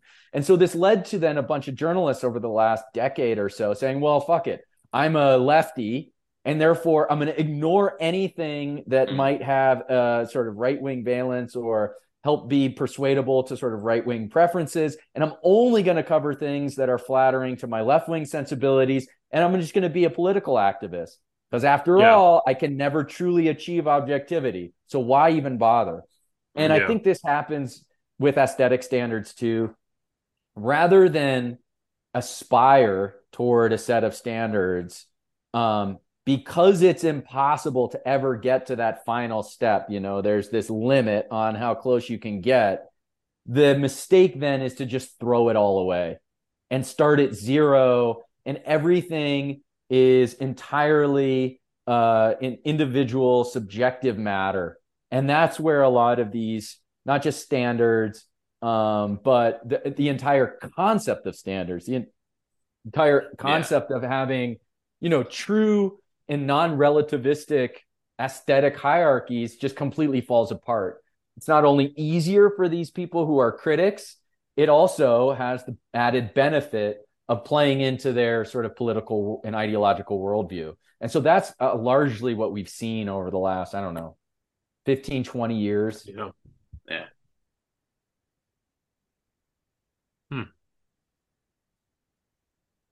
It's interesting. Um, another thing I wanted to kind of remember, we've talked about it a little bit, um, but but I want to bring it more explicitly is is something you, you touch on in your first things article about the longhouse, um, the kind of the significance of men and boys uh, mm-hmm. sort of dropping out, you know, the lower rates of higher education, not getting the jobs. Um, Peachy's book kind of highlights something similar. It's it's part and parcel of yeah. the the broader longhouse idea of the feminization uh, of things and the future being female in a in a in a not necessarily a great way. Yeah. Um, yeah. and well, a I'm kind of interested.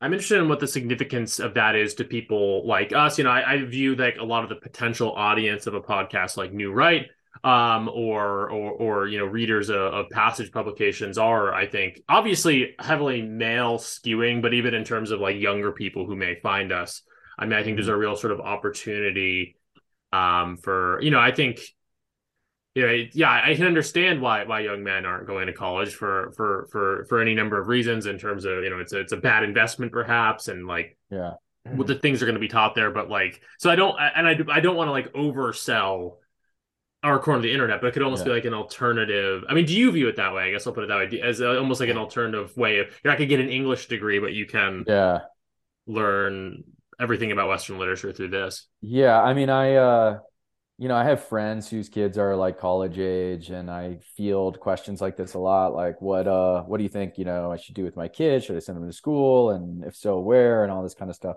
Actually, I don't have really good answers for that because it's hard. It's, a, I think, I think there are, yeah. you know, in, in individual cases, there are practical concerns that supersede like larger moral or sort of ideological concerns. And sometimes we just gotta, you know, yeah, no, like, gruel that we're fed and, you know, exactly. like I to the next day. Um, for, go, go on, yeah, yeah. So you know, so yeah, maybe maybe there's some you know even relatively short term, near term future where our scene, our space can provide viable alternatives um, for young men sort of seeking uh, you know higher education or they are intellectually minded and want to get into the arts or philosophy and et cetera. And I hope I hope that's the case at some point.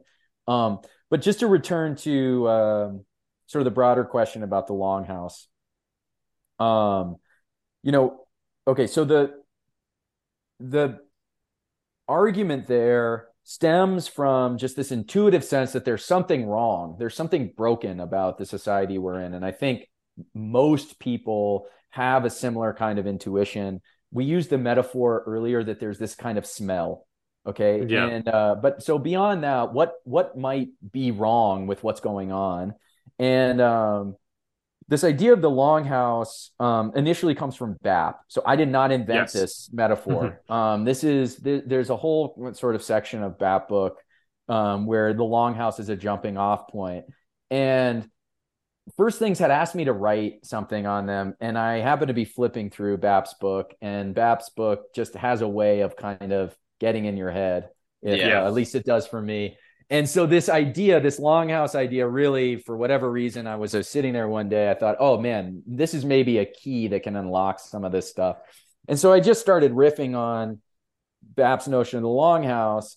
And um, one reason why I think it resonates and why there's value in this framework is because of a lot of the things we've, we've previously discussed here, but namely, it highlights a core natural and biological distinction between people. And that's the difference between men and women.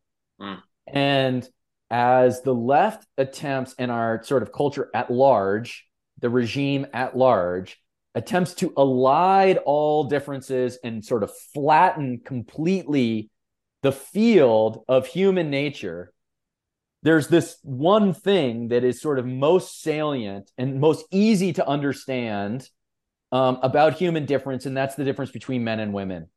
And so, what the longhouse metaphor helps us do is identify this starting place that there are these differences. The most salient of these differences is the difference between men and women. And here, with this metaphor of the longhouse and the feminization of our society, we can see what the implications are of trying to ignore these differences.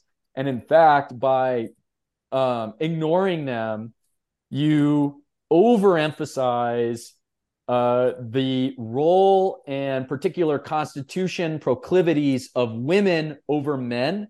And there are mm. all sorts of consequences that that that then stem from that. So yeah. the longhouse metaphor again, it it forces this confrontation with difference, with human biological difference. It draws out implications of those differences and thereby forces us to confront again reality, nature as it is, rather than how we prefer it ought to be. And so, beyond anything else, you know, the crisis of masculinity and these questions around like what to do uh, given the circumstances we're under, or how this sort of longhousing sort of manifests in a variety of different contexts. It's more just uh, forcing a confrontation with these sort of tricky and baseline issues that, again, I think ultimately lead toward sort of right wing conclusions. One of the confrontations that the Longhouse ultimately faced was the confrontation with the Yamnaya. and I think that, you know, in some respects, what we're describing here we're describing a moribund feminized culture yep. and i you know i think what we're trying to create is a more of a sky god culture yeah, mm-hmm. yeah. more of a you know a free kind of uh, piratical almost culture both from a business perspective from an artistic perspective what have you and i think it um, you know maybe is not too much to hope that when uh, the Yamnaya crash against the uh, the Longhouse uh, denizens, the early European farmers of today. Mm-hmm. You know, maybe it'll turn out the same way. Uh, yeah. Not uh, not in real life, but online. yeah. yeah, I think that um, just kind of that broader longhouse phenomenon. I think you, we talked earlier about how you know Peachy Keenan is you know, sort of a member of this space, but also mm-hmm. a bridge to a more normie conservative audience, as we see with her book selling. But one thing we talked about her when she was on this podcast last week is like how um, the vision in domestic extremists she presents of she doesn't she I think she briefly calls it the longhouse. It's not the main word she uses, but she delves very much into that mm-hmm. feminization of society and its ill effects um, in a way that I think is really compelling. And she, even though it is kind of almost a more normie conservative book in some ways, she cites BAP, she cites Camille yeah. Paglia. She's very yeah. grounded and you know based yeah, literally yeah. figuratively in that sense. Um, another thing we talked with her about, and another thing actually that you write about in your first things article, I think you may have even brought it up earlier in this conversation, is how uh, there are kind of you know this. Well, a as I mentioned, like there is this this space created young men are are very much in need of an influence to navigate this. Young women too, uh, but especially young men are very very alienated. Um, and within that, there's you know room for a Pied Piper.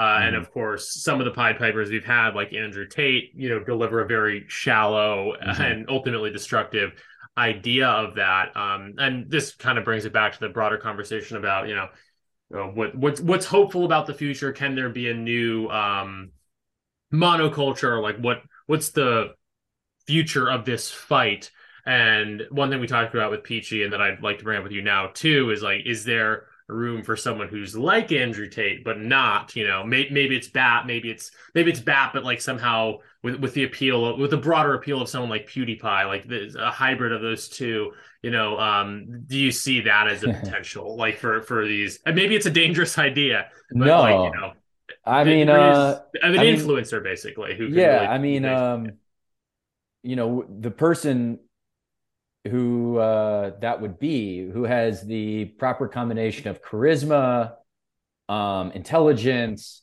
a kind of uh, knack for narrative, and a way of sort of grabbing these young men and directing them in a positive way, but who isn't, you know, overly um, sort of tempted or uh, seduced by a kind of hedonism, you know, that we see with like Andrew Tate, um, maybe more sober, more grounded, may have even their own in their own personal lives constructed a kind of model for these young men to emulate so that it doesn't need to be uh, sort of uh, constantly articulated, but but mm. can just um, instruction through example.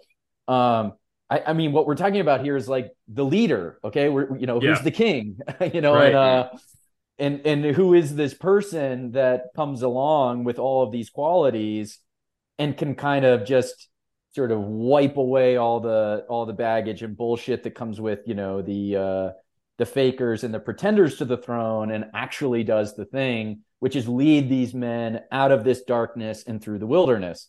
Um, yeah, I mean, can this person exist? I certainly hope so. You know, I'll sit around and like pray for his uh uh for his coming. I, who and what that is and the precise kind of like theological dimension that it takes, I really am agnostic about. I have no idea what that might yeah. look like.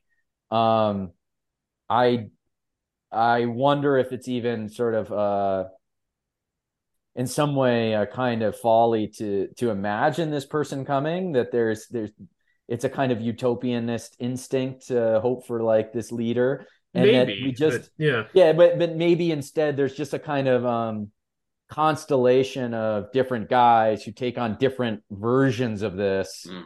and i think so. any any young men sort of feeds from whatever trough they're they're most in need of um, and it's something like that, you know. So I mean, yeah, I, I think even if you had someone who is like Andrew Tate, because the, the white pill about Tate, if there's any, and Peachy talks about this, is how he really was pop, you know, very very popular, very young men. It's actually yeah. horrifying. Obviously, from a feminists are horrified by that, but even me, you know, it's not. He's not yeah. a great guy. And I, you know, I, I know I, I have like I don't, you know, like deeper like relatives, you know, yeah. And it's like, you know, all of a sudden, like 14, 15 year old boys just know who this guy is. If there was something like that, I, I agree. I have a kind of similar theological vision. Like, you know, it'd be great to have the leader, yeah. the man to lead the men through the wilderness. But even if it was just someone like Andrew Tate, an imperfect, you know, not as imperfect as Andrew Tate, but an imperfect person who just led people, led young men in a slightly better direction. It was an Andrew Tate who you know wasn't wasn't a rapist but like maybe he he uh he lightly suggested yeah. people read bap and that that might be you know he could be a conglomeration of people like that yeah. just a pipeline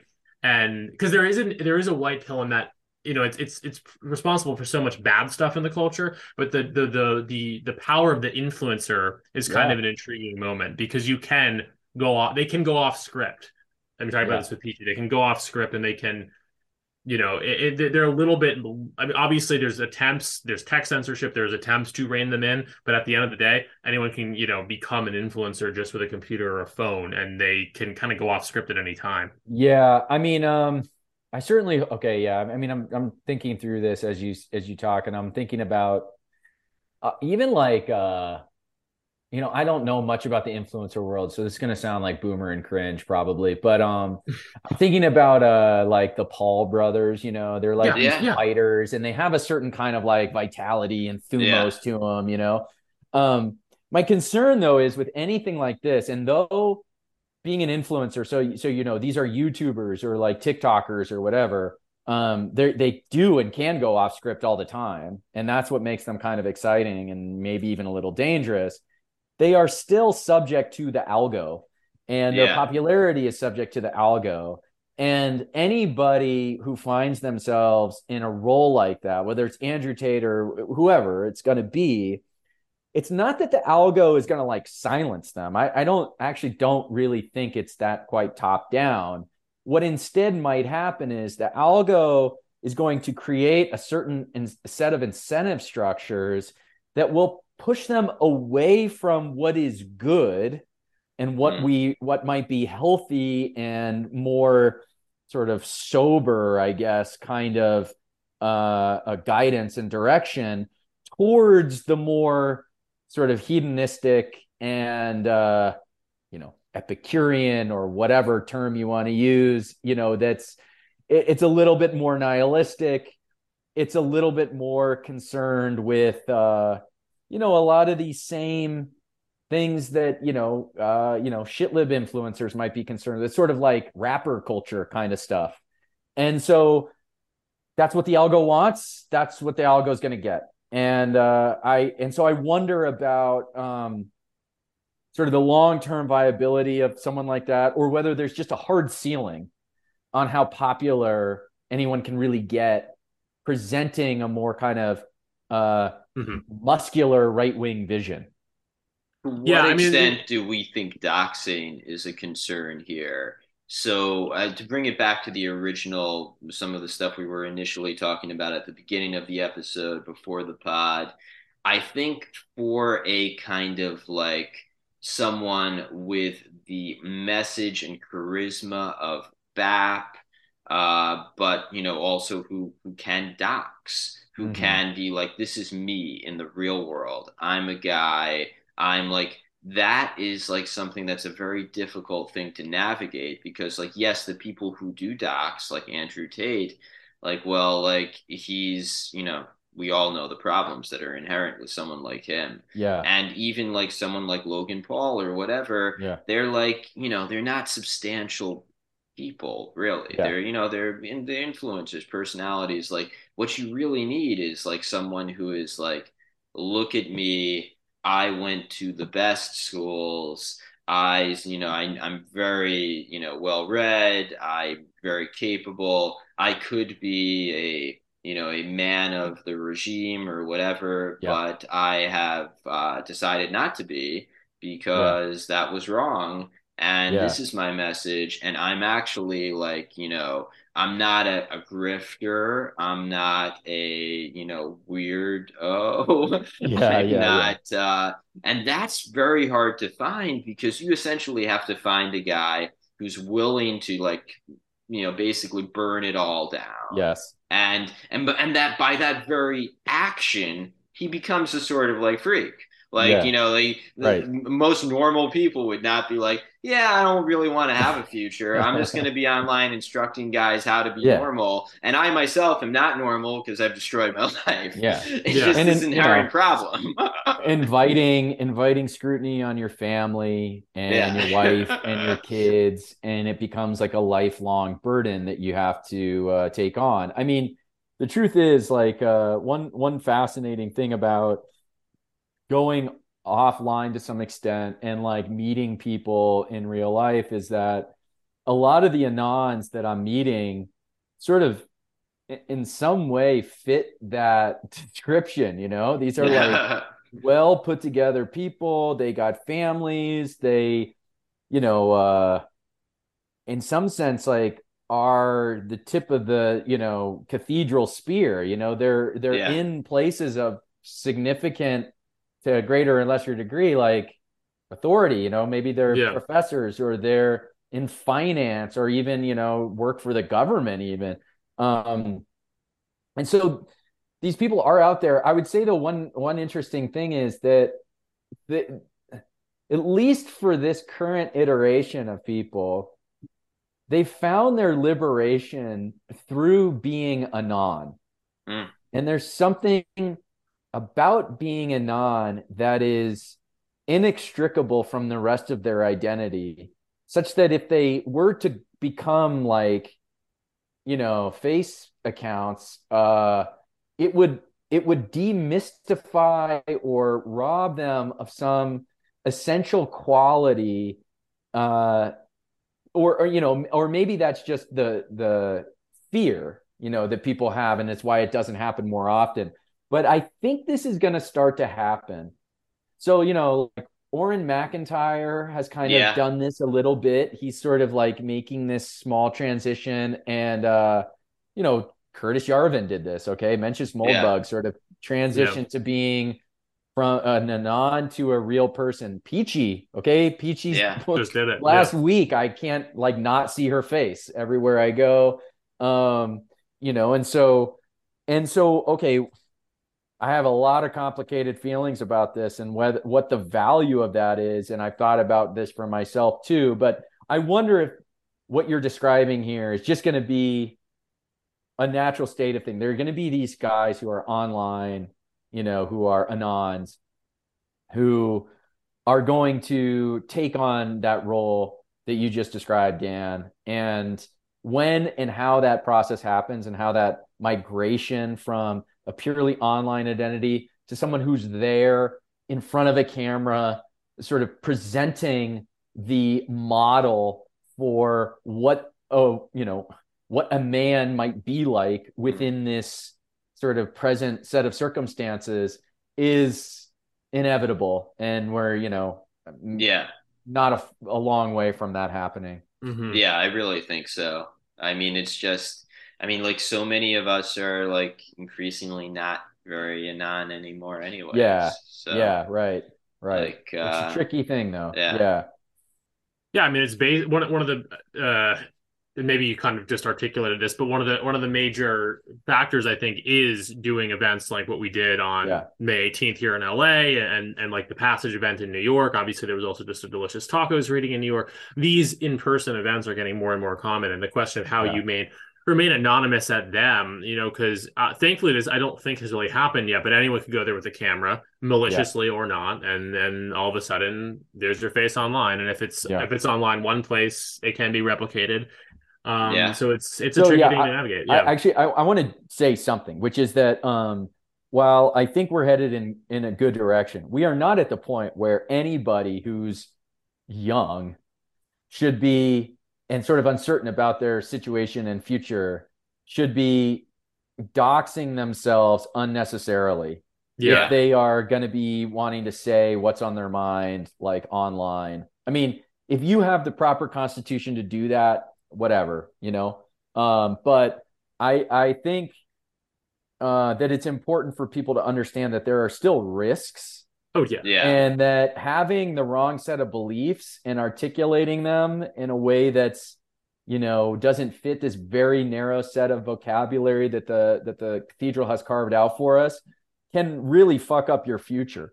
Yeah. And so I don't, you know, when it comes to our events, for example, and BAP has talked about this. BAP tweeted something about this like, you know, I think he said, be careful about feds or, you know, there may be feds. And I think that's probably true.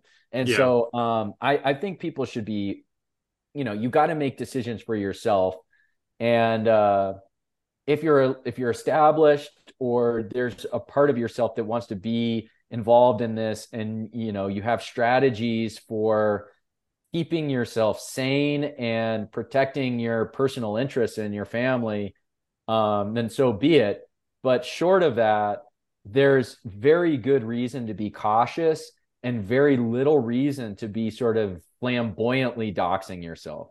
Yeah. Exactly. Well, and there, it doesn't have to be flamboyant is one thing. Sometimes in the mm-hmm. a non versus not debate, um, the substantial middle ground gets kind of covered over. Mm-hmm. I mean, mm-hmm. you can show face sparingly. You can mm-hmm. do things in person without putting your picture online. You yep. can be fairly open with your face without um, using your real name there's a lot of there's a lot of middle ground. It also depends totally on what the kinds of things you want to say, because as we discussed earlier, not everyone is saying overtly political stuff. Now, someone yeah. like Delicious Tacos has to be careful because his writing is controversial for reasons that are not explicitly to do with a political ideology. You know, we're all here in reaction to something in reaction to to the cathedral and therefore there's always going to be risk but people yeah. have different degrees of risk you shouldn't necessarily be you know citing things yeah. that are really, you know, I think you guys yeah. get my meaning. Yeah, but at the same time, don't underestimate their ability to malign you through, um, you know, mere guilt by association. Yeah. Oh, of course. And yeah. and so,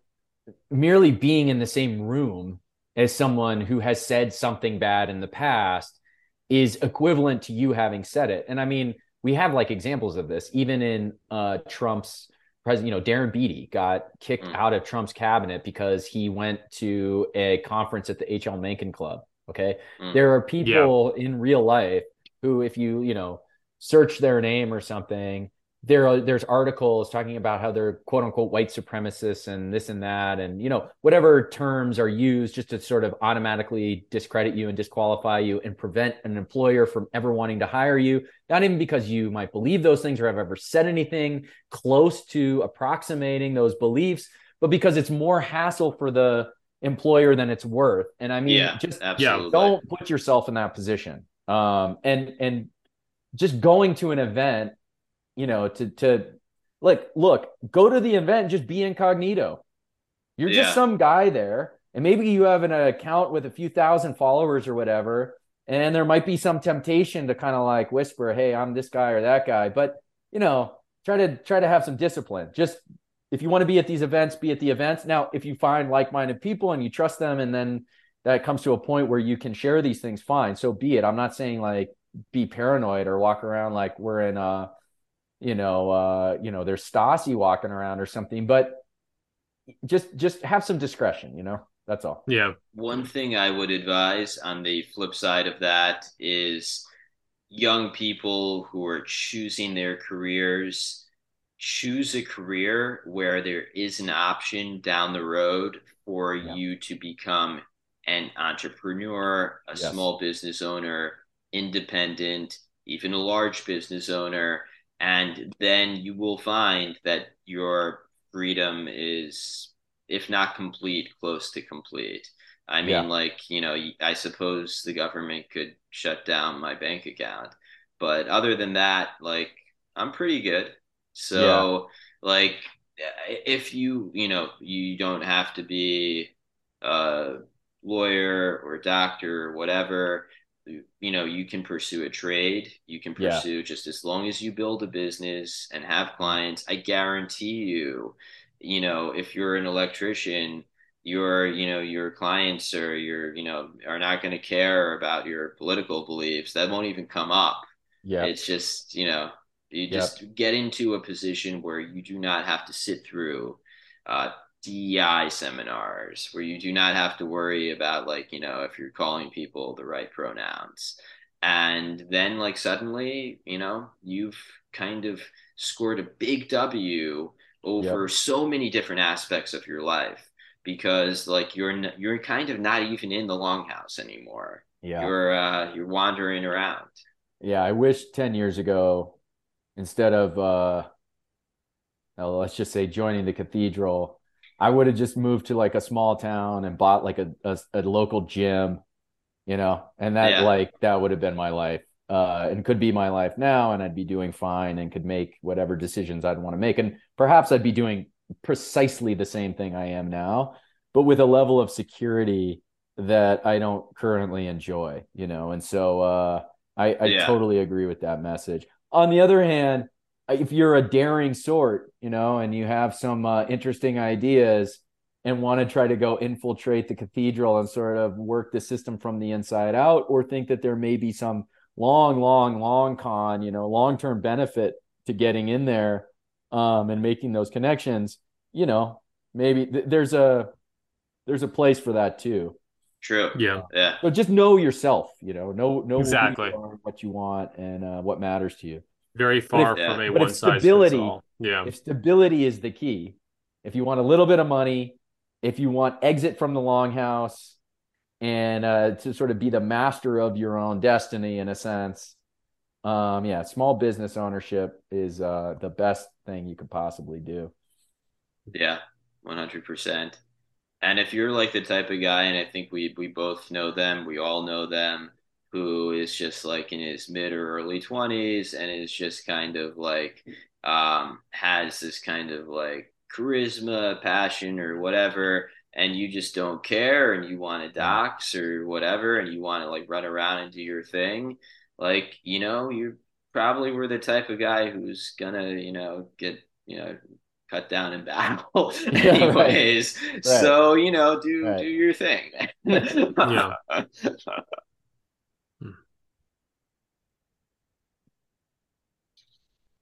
well before we wrap definitely wanted to ask about kind of what's what's next for passage press um oh yes i yeah. just i was kind of looking i have the compendium right in front of me just by coincidence and i see them kind of on your back shelf there lomez and i'm just yeah. thinking like uh not to blow too much smoke up your ass but like uh man these books are really beautiful there's something they're beautiful and there there's something luminous about them uh, i don't know if that's a silly thanks. word um but but this one and also curtis's book they're they're better made yeah than than regular books and i think that. that's yeah. part of the and yeah. i think that is a genius move yeah. because I think that a lot of other sort of self-publishing, uh, self you know people who've self-published their books and smaller presses, uh, and I'm not knocking anyone because these are presses that I've published with, that Dan's published with, it. Yeah, you know, we we all publish our books to this. You know, it, they look like they were made on Amazon, which is fine.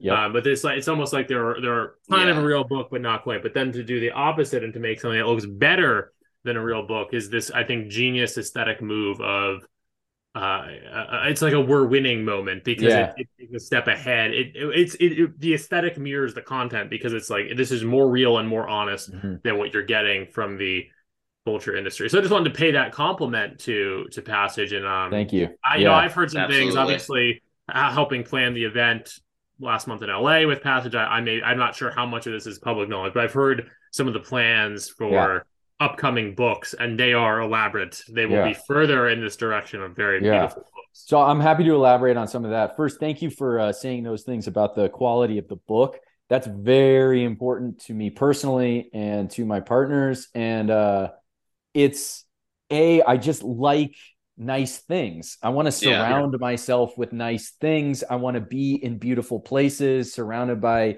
beautiful art. And so having good looking books is just important to me. Okay. And I think other people, to other people too, I think surrounding yourself by nice things, beautiful things, um, even at some cost, like that's what you should have your money for, by the way. But uh, even at some cost, will make your life better. Okay. Yeah, surround yeah. yourself with nice things. Do not surround yourself with shit. Um, get out of the pod, live in nice places, and surround yourself with nice things. So that's one. I want it. That's very important to me. Um, it has a cost. Okay. It, it makes things go a little slower on our end. So, like, the rollout of our books just takes longer because there's all sorts of other sort of uh, considerations that we need to make around design, um, which is fine. It just means we're moving at a bit of a slower pace. Uh, so next up on our uh, slate for publication is Steve Sailer's mm. anthology. Yeah. Um, this is going to be, it started out as one volume, but in our back and forth with Steve, he's got so much good stuff that yeah. uh, it's going to fit into two volumes. Um, and so the idea of this is there's a lot of guys who have been following Steve for a long time. Um, I'm among them. Like I've been reading Steve since the early mm-hmm. 2000s, but a lot of people have just come in contact with him over the last few years, or even early, you know, more recently than that. And uh, or there's like, oh, I got a friend who's kind of like right on the edge of things, but he's not yeah, quite yeah. sure. You know, what do I give him? How do I like introduce him to some of the ideas present in our world? And uh, so this, the idea of this book is to be a kind of Steve Sailer primer um, mm. to get people on board and to just sort of um, consolidate his massive corpus of work into yeah. something that's digestible. So uh, that's going to be. Mm-hmm. We're just finishing the final um, bits on the manuscript. That's going to be released in a high end uh, cloth bound edition in um, probably September. Awesome. And uh, we're going to do some events around that as well. People who buy that book are going to have access to some private events with Steve. Awesome. And then there's going to be a standard sort of trade rollout that comes uh, in Q1 of 2024. Um, we have our second passage book. Um, I just received the first galley proofs of that uh, today. Those look great. It's just one last phase of edits. We're going to get the preprint started on that, the pre-sale started on that um, very soon here. We're going to do similar to last time. There's going to be a high-end edition. Um, we're doing a kind of framed.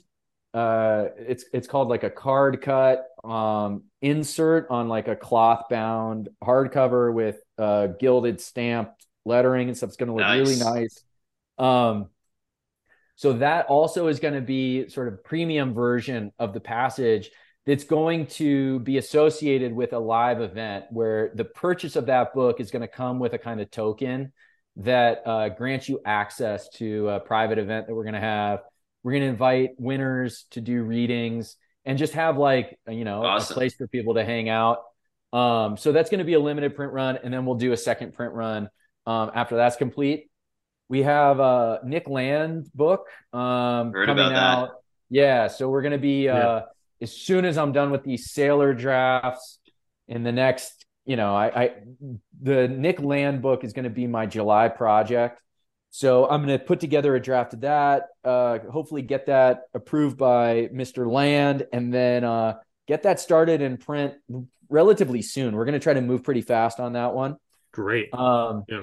Amazing. And then yeah, I'm I'm sitting here. I got a couple of uh, fiction manuscripts that I'm nice. looking at um, from uh, some people who are like in our space, um, people who have submitted to Passage, um, someone who was at the uh, New York event last week. Um, okay. So I'm going to make a decision yeah. about. Uh, I want to have at least one piece of new fiction in the catalog for next year. Um, we mentioned delicious tacos earlier. Tacos uh, is like a year away from completing a new novel. So right. I don't want to make any kind of promises and put yeah. any kind of undue pressure on anyone, but we would love to get tacos a novel. It's something we've talked about. So when and if that's completed, um, Zero HP Lovecraft has been working on a longer project that we'd love to participate in as well. Um, then uh, what is there's some other stuff too that I'm blanking on at the moment. But um, there's a lot, a lot of irons in the fire. And oh, you mentioned that anthology previously, Dan. Yeah. So Woland is we went out in, in our gathering just some more pieces to fill that out.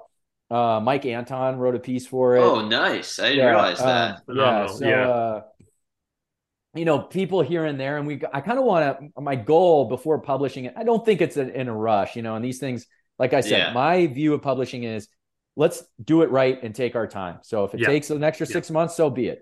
Um, I want to get pieces from a variety of different spheres, and again, this like different perspectives. Now, these are all our guys, so there's not going to be like the Matt Yglesias kind of like yeah. whatever. Yeah. But you know, I want to get something from Mike Anton. I want to get something from uh, you know, Raw Egg Nationalist has said he's going to write something for us. Um, you know, Zero, um, these different people in different spheres. Uh, I, Dan, you've written something I, for it. I Matt, did. I don't it, know it where you're at. Uh, non-horny. I yeah, uh, okay. do. I, I made Woland to promise it would be not horny, and so it, yeah. Uh, but I think it's still good. Nice, nice, and um, so I'm excited for that, and uh, and and that'll be a fun book to put together. Oh yeah, and then Curtis's uh, book. So yeah, we have unqualified reservations, volume two. That's going to be my August project. Great. Um, but also Curtis is working on Gray Mirror, which is yeah. not going to just be a um a collection of of entries from his new Substack. He's working on all fresh material for a new book that's nice. tentatively titled Gray Mirror at the moment. And so, again, it's just a matter of timing, um, not wanting to rush writers, giving people the time they need. And, you know, here's the other thing. Uh, everybody, all these other publishers in our sphere, everybody's doing the best they can with what limited resources they can. One thing that's missing from our sphere is editing. Okay, I just have to. Yeah. I have to throw this. Out. Yeah, that's true. we don't have editors. Okay, and, and and I can totally understand why. And this is not the fault of any writers or or any publishers. It's just it's a of all the resources you can bring to bear on a, on a book publishing project, it's the one that's easiest to discard if you are lacking resources. It's the thing that falls away, and you leave it up to the individual writer to do their own editing. I think it's very important that we have strong a strong kind of editorial hand over our work, um, both because it demonstrates a level of professionalism that we yeah. want to project. It also is a way to um, help a writer sort of sharpen his own vision and focus. And Definitely. sometimes writers are reluctant to do this. And I've been on the other side of that conversation where editors like, you need to do this, you need to do X, you need to do Y, Z and I think, no, I'm not doing that. I refuse. And you know, we we brought up an anecdote earlier where a writer was asked to like add some new ending to a novel. That's not the kind of editing I'm really talking about. I'm, I'm really saying on the sentence level and on that first draft phase, sitting down with someone else who you trust as a reader to give you constructive feedback and can help you just sort of cut through some of that fat. And so uh, that's part of what we're doing too. And um, I really want these books and the material we put out not just to look good, but when anybody spends the money they're going to spend on a passage book, they're going to feel good about it and they know yeah. that they're going to get something that has been like heavily vetted and invested in. It's Absolutely. not just hey, we're doing this to try to make an extra few bucks and uh you know, this is just a guy we happen to like. You know, I, yeah. I like my friends and I want my friends to flourish, but I've found in the last six months, I need to say no to a lot of my friends. Like, this isn't ready yet. This isn't what we're looking for, you know? And it's because I have a very particular and strict vision about what do I want to accomplish with this. And maybe that's me being a too, maybe a little too overbearing. But for now, yeah, I think it's, yeah, that's just the way it's got to be. I will say there are a lot of novels and and books that I buy from our sphere just because I want to support our guys. Yeah. I like, you know, I want to I want to read what they're writing, but like unqualified reservations, the upcoming Sailer Compendium, yeah, Nick Land, you know, the Passage Prize too. Like this is all stuff that like I legitimately really want to buy. Yeah. And I really yeah. want to have it on my bookshelf. And like it looks you know, rather than looking worse than mainstream publishing yeah. books, it actually looks better, which is, you know, incredible. So Thanks. like, yeah, yeah, it's really. I mean, that means a lot, and also is a testament to our guys because it's all our yeah. guys doing this stuff. It's not like, yeah. I mean, this isn't me, you know. This is me bringing people together, but like the design, the yeah. binding, the you know, selecting the right kind of paper, um, these like design and editorial and layout features. This is sort of the collective talent of all these guys in our sphere. So it's uh it's really good to hear that. And it's proof of concept that there is real talent here you know and that absolutely. we really sort of want to build out alternative infrastructure alternative in- institutions it's possible. It's not just larping. Again these are people who are highly competent highly capable have executive ability um, and hopefully i mean the one missing thing still to some extent not altogether is like financial resources. Okay. Yeah. So yeah, enticing like the donor networks, such as they are, who are sympathetic to what we're doing, you know, to cut us some checks so we can get this stuff done. Yeah. And we've made a yeah. little headway on that, but it's going to require a little bit more buy-in.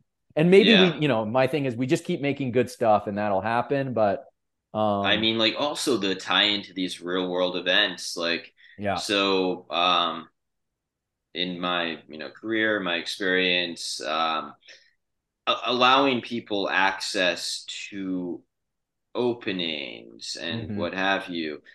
Investors will invest sometimes substantially just to be in the room right just yeah. to be in the room where a cool thing happens and to have like the person who organized it be like and this guy made it happen and and you know right. and he did because yeah. he you know his money mm-hmm. helped make it happen yeah and it, like, it's not an insignificant part of this equation you know yeah and they deserve some credit and courage for you know putting some skin in the game and yeah it's easy for us to say oh they got a ton of money so what's another check for x yeah. amount but uh True. you know i don't i don't take that lightly. Like these are people who deserve part of this credit as well. Absolutely. Sure. Uh, well, I, I guess that kind of does it for us here on our side. Are there uh, any uh, further uh, items you you want to hit on your side, Lomez? Yeah, no, I mean this was super fun. I really enjoyed it. Um, it's really heartening too to see like what you guys are doing and see that there are these other nodes in this network and like that we're all kind yeah. of converging on the same space and you know matt I, I don't know if i mentioned this on the pod or just in our conversation when we first uh, got on the call but you know matt organizing that event in la yeah. and then us being able to come in and provide our own sort of piece of support for that is like how this should work you know it's all yeah kind of corners, bringing what yeah. they can to the table, and us, you know, really like all boats rise with this tide. So Absolutely. it's important. One thing that can happen in these spaces is suddenly resources get scarce and there's this sort of petty fighting over the crumbs yeah. on the floor. And it's like, we cannot have that mindset. It's got to be that we're all going to sort of uh, do this in, in some ways, like together. I mean, people working their different corners, but um, and that yeah, again, all boats are going to rise with this tide. It's a forest where we're we're sort of growing here, not just a single tree. Okay, to get back to Definitely. the metaphor. Yeah. No, I think we're we're doing that. I think the attitude toward these separate nodes is extremely um, congenial, and we're all working yeah. together, which is really cool. And yeah. um, I mean, not even to speculate on the past, but something that has really been lacking a lot of the time in what you might call the dissident right or the yes. online right. There, there's it's infamous for uh, infighting, but I think maybe I mean I think I think we have good people at the helm of a lot of these projects. I think yeah. that helps a lot, and I think also just the nature of what we're doing. We're spreading culture. We're we're bringing uh, you know fantastic works of Absolutely. art into the world. It's inherently it's not all an egoic power grab to be that right. leader figure. It's something. There's a sense that we're all building something, and I think that's what what makes it flourish. Yeah, absolutely. WGMI, we're gonna make it. that's right. On that note, I guess uh, we will sign off. Passage Press buy their books. They are beautiful, unqualified reservations, looks tremendous on any coffee table. It is, you know, also full of, you know, incredible writing. Curtis Yarvin, uh, Steve Sailer compendium coming up, Nick Land book coming up. Frankly, Passage Press is publishing the most interesting and best produced books today. So you, Absolutely. you know, you guys got to check man. them out. That that means a lot. This stuff. Appreciate that. All right, fellas. Thanks a lot for having me on. Sure thing. Absolutely. All right.